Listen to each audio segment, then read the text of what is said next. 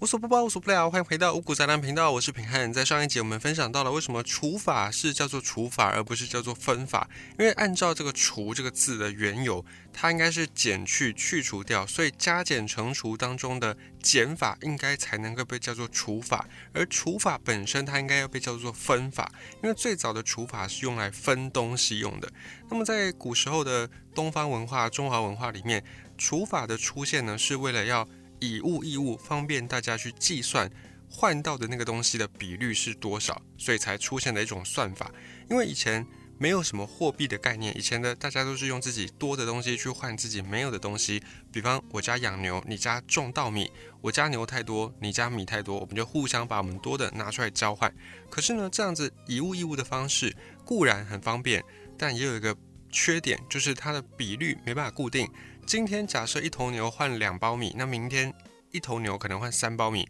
那前一天换的人就会觉得说，哎，那你是不是要再多补给我一包，不然我就亏了。于是呢，避免这个状况，就出现了所谓的汇率，就是固定某一些东西能够换到多少的其他物品的那个比率。于是除法就因此而诞生。而这个除法诞生是远在书籍大量普及之前，所以等到大家开始有这个除法的概念的时候，除法这个算式它已经先完成了。于是就没有把除法叫做分法，而是继续沿用“除”这个字。上一集我们也讲到说，“除”这个字在古时候呢，最早最早的意思它是殿，它是阶台阶，就是在殿堂、在厅堂的那个台阶，一阶一阶的地方就叫做“除”。而“除”这个字它原本是台阶，可是因为它台阶的意思呢，等于是你从一个地方可以透过台阶到达另外一个地方，所以后来台阶也被引申为是。逐渐的更替，逐渐的替善，新旧交换，去旧换新的意思。所以到后来我们会说，除授官职，就是一边授予你官职，同时也代表一边要把这个官职上本来的人给除去掉。这个除才有了变成除掉、去掉的意思。这个字的演变是这样来的，所以我们也会才说除夕，除夕是这个意思，就是旧的年要去掉了，新的一年要到来的那一个交界点。那一天，最后一年的最后一天的晚上，叫做除夕。好，那么在这一集呢，我们继续要来交代说，为什么在除法的这个算术过程当中，最后得到的那个答案应该叫做商。比方说，八除二等于四，为什么这个四它叫做商数？商人的商，那这个商数跟商人的商又有没有什么关系呢？在周易里面呢，曾经分享到说。管牛的人叫做牛人，然后管酒的人叫做酒人。那照道理来说，是不是管商业活动的，我们就才把它叫做商人呢？用这样的想法去想，可能就会有点太理所当然了。但实际上，真实历史上面“商人”这个名词的由来，其实并不是如此的理所当然的。还有另外一个说法是说，商人的“商”是源自于殷商时代，就是夏商周的商朝这个时代。因为当时候的商朝，很多人都在从事贸易，所以就把当时候的人从事的这个贸易的行为，以及从事这个贸易行为的人呢，叫做商人，以此来代表历史上面这个事件。这个说法乍听之下很合理，因为呢，还有一本书曾经这样记载，有一本书里面它有记载到说，殷人之王，就是殷商时代的这个王呢，他们就曾经立下了这个誓言，说要服牛马，就是用货物。用牛用马去运载货物，然后互通有无，让天下的百姓都可以因此得利。就是让产水果的地方可以把这个水果运到其他产稻米的地方，让产稻米地方的人也可以吃到水果，同时把这个稻米运到产水果的地方去，让产水果这边的人也能够吃到稻米。这样子互通有无，就可以让天下百姓而得利。有人说，商人就是源自于商朝那个时代大家在做的这件行为。可是呢，如果你用这样的方法来讲的话，好像能够说得通。不过有另外一本书也说到，说把木头磕下来、削下来变成船，小船、大船在水上运输，同样可以互通有无，同样可以便利天下、利益百姓。那既然两个不同的书都有曾经记载过类似的事件，如果商人在北方的这一群商人们，他们可以被称之为商人，那为什么在南方？湖泊、沼泽或者是溪流比较多的南方的这一支民族，像是在越越这个地方有一支越族越人，为什么越人就不是经商的始祖呢？为什么就不叫做越人而叫做商人呢？所以显然这个说法是听起来合理，但显然不是真正的原因。另外，认为商人是商朝的移民的这种说法的人，还会再另外举一个例证，就是举《尚书》。《尚书》是中国历史上的一个古书，这本书里面曾经记载中国史上的第一个禁酒令，它是由周公所制定颁发的禁酒令。在这个禁酒令里面，曾经有一个篇章，他就有提到说，在末这个地方，它是一个地名，在墨这个地方，当地的居民大多是商朝遗留下来的民众，商朝移民，而这里的老百姓劳作辛苦，所以呢，允许他们偶尔可以喝酒，这是特别法外开恩的。那么同时呢，也允许这些商朝移民这些墨所在地的老百姓，他们。可以在他们的平常农忙或者是做一些工业生产之外呢，能够在通融他们从事商业贸易，就是互通有无。于此呢，可以让他们去孝顺父母。这是特特别在上书里面曾经记载过的一个篇章。所以有人会说，那就是因为这个商人移民，他们有被允许可以做贸易，所以代表说以前的商朝的人，他们就有这种贸易的行为，所以才把商业以商朝的商来命名。然后商人就因此得名叫做商人，有一说也是这样的说法。这个说法呢，看似也是合理，但显然还不是真正的答案。要不然以前绝对不会是只有商朝移民才在贸易。像我们刚才讲到的，在南方路上交通没有那么方便，很多的湖海沼泽的时候就要用船。那为什么同样都是贸易，为什么越在越这块地方的人没有被叫做越人，不是叫做越业？或者是在楚地或者在吴地比较南方的这些地方的人，为什么不是用吴业吴人，或者是楚业楚人，而是用特别用商呢？所以一定还有其他的缘故。还有在春秋战国时代、先秦时代，也还有一本书《春秋左传》，里面曾经提到一个故事，讲说在晋国，当时有一个国家叫做晋，晋国的有一个韩宣子，他想要得到。另外一个国家叫做郑国，他想要得到郑国里面的有一个商人，他手里面的玉环，所以呢，他就去从事一些交涉，外交的交涉。那在这个故事当中，郑国这里也有一支从事经商的商人集团，所以如果按照这个经商的道理来去命名的话，为什么不叫做郑人？为什么不叫做郑业？而还是叫做商人商业呢？所以从以上种种例证呢，我们都可以再去反推说，商人或者是商业之所以用商来命名，一定还有它的原因。还有我们刚才还有一个问题没有解决，就是为什么除法当中除完之后，最后的那个答案叫做商数？这两个问题我们等下一并会来处理。那按照前面所讲的，既然没有证据支持说。只有商朝移民才会经商，就是其他民族也都会经商，那势必我们就不能说商人这个商是因为商朝移民而得来的，所以我们就要再去找另外的线索。而生意人之所以被叫做商人呢，这个线索在一样《说文解字》这本古时候的字典里面也曾经留下了一个蛛丝马迹。在《说文解字》里面呢，有一个字被解释为 行古。就是商人，就是我们现在所讲的商人，行骨就是商人的意思。那有一个字被解释为行骨，可是这个字却不是商人的商，而是商的通假字，就是这个商也可以写成另外一个字。那这个通假字呢，它同时也是赏罚分明、中秋赏月的赏的通假字。那这个字，呃，平常现在用口语可能很难描述，但是大概可以给你一个形象，它就是商人的商。把里面的那个口有没有把它去掉，然后换成贝壳的贝，这个通假字呢？以前它等于商人的商这个字，也等于赏月的赏的这个字，所以在以前通同字这个字是在《说文解字》里面被称之为行古，也就是商人的意思。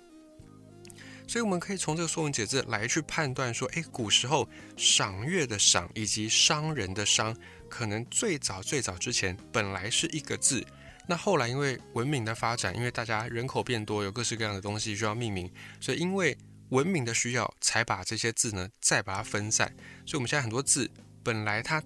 本来的字有另外一个想法，本来的字有另外一个写法，但是后来因为很多东西要命名，所以才我们再给它加不同的部首上去，这是一个造字的过程。比方我们之前在讲丞相那篇的时候，就会讲到说丞相的丞，它本来是。把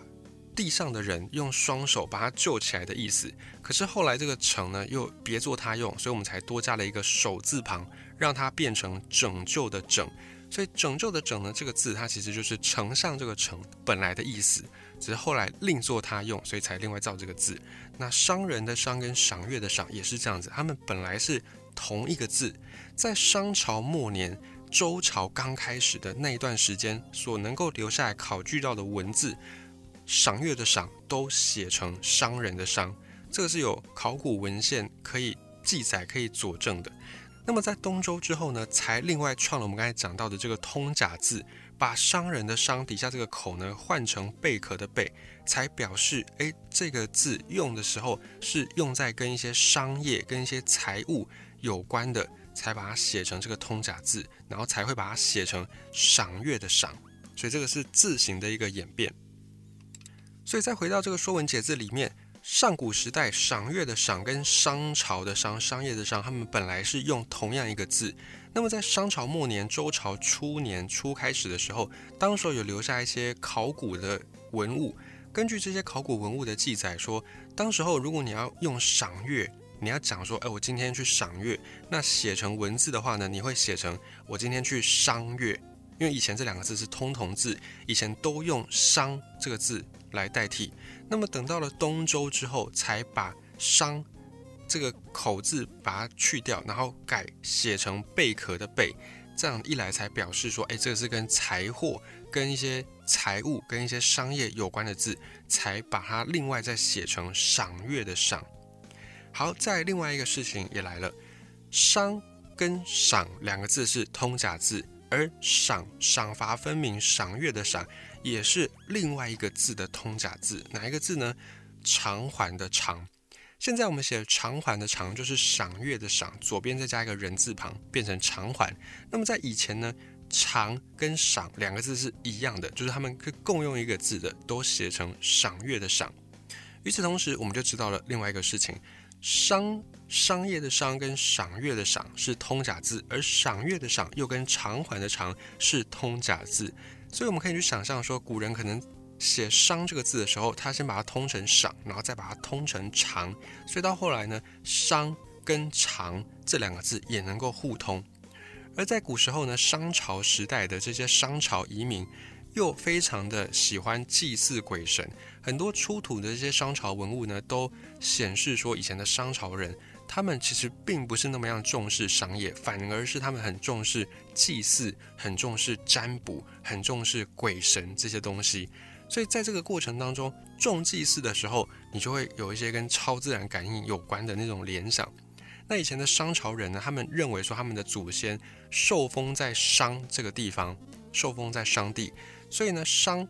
就代表着祖先对后世子孙们的福佑，就是保佑，也代表祖先呢对后世子孙的赐予。所以它是一种恩赏，就是它是一种福报，一种赏给子孙的福报。另外呢，也是报答子孙祭祀的这些贡品的报偿，就是子孙祭祀这么多的贡品，摆这么多的酒宴酒席来去拜祖先，而祖先所给予子孙们的。福佑必应被子孙们认为是这是一种祖先的报偿，报偿什么呢？报偿我们子孙祭拜的这么多的祭品。所以商、跟赏、跟偿这三个字，不仅只是通假字的关系，在意义上呢，他们也能够彼此互通。所以这个是商之所以为商的概念。也就是“商”这个字，对一些商朝移民来说，本来就是一个比较神圣的字，就相当于是自己的祖先、自己的国家、自己的根本。而且呢，“商”这个字从笔画上也比“赏月”的“赏”、比“偿还”的“偿”还要少。所以，即便后来这三个字已经慢慢的出现各自不同的意思了，但是为了科写方便，以前在写字不像现在。拿一支铅笔，那个笔芯按出来就可以直接写，或者也不像再早一点毛笔，你说磨个墨，沾个墨汁还是可以写。以前是用刻的，要把这些东西刻在那个金属上，你要刻字那是很难的事情。能够少刻一画就是是一画，可以节省非常多力气。所以，即便呢“赏”“商”“长”三个字各自出现不同的意思，大家为了方便，还是会把“赏月”的“赏”或者是“偿还”的“偿”写成“商人”的“商”。所以知道了这三个字的这一层关系之后，我们就可以再回过头来把为什么除法里面算出来的答案叫做商数的这个问题给解答掉。其实这个商数呢，它并不是商数，而是应该要写成长数，就是偿还的偿，应该要写作长。为什么是写作长呢？为什么不是写作其他的字呢？这就要回到我们刚才一开始讲的，上古时代大家是以物易物，是互相的交易。那互相的交易有一个好处就是。我不用用货币，我就可以马上拿到我要的东西。但是也有坏处，就像我们刚才讲到的，除了兑换比率不一定固定之外呢，还有一个问题就是它的交易有局限性。比方说，我今天交易的这个东西，它可能是很快就会腐败的，那我可能就没有办法离开我所在的地方太远。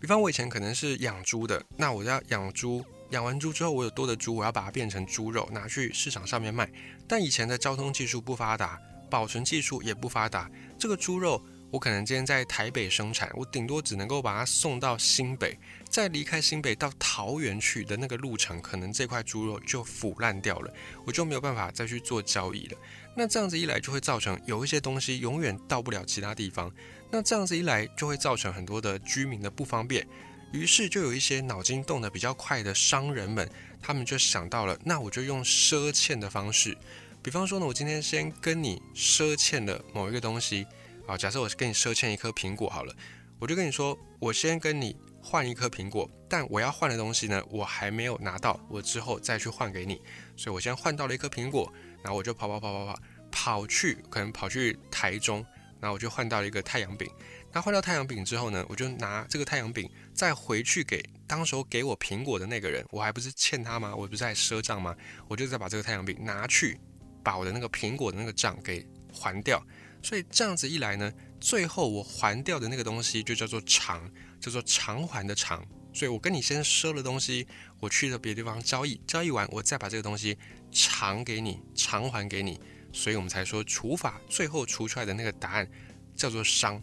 虽然叫做商，但它其实就是偿，偿还的偿的意思。还有这里同时也可以再带到另外一个字，就是贩夫走卒、小贩摊贩的贩。摊贩的贩是一个贝字旁，贝壳的贝旁边再一个反，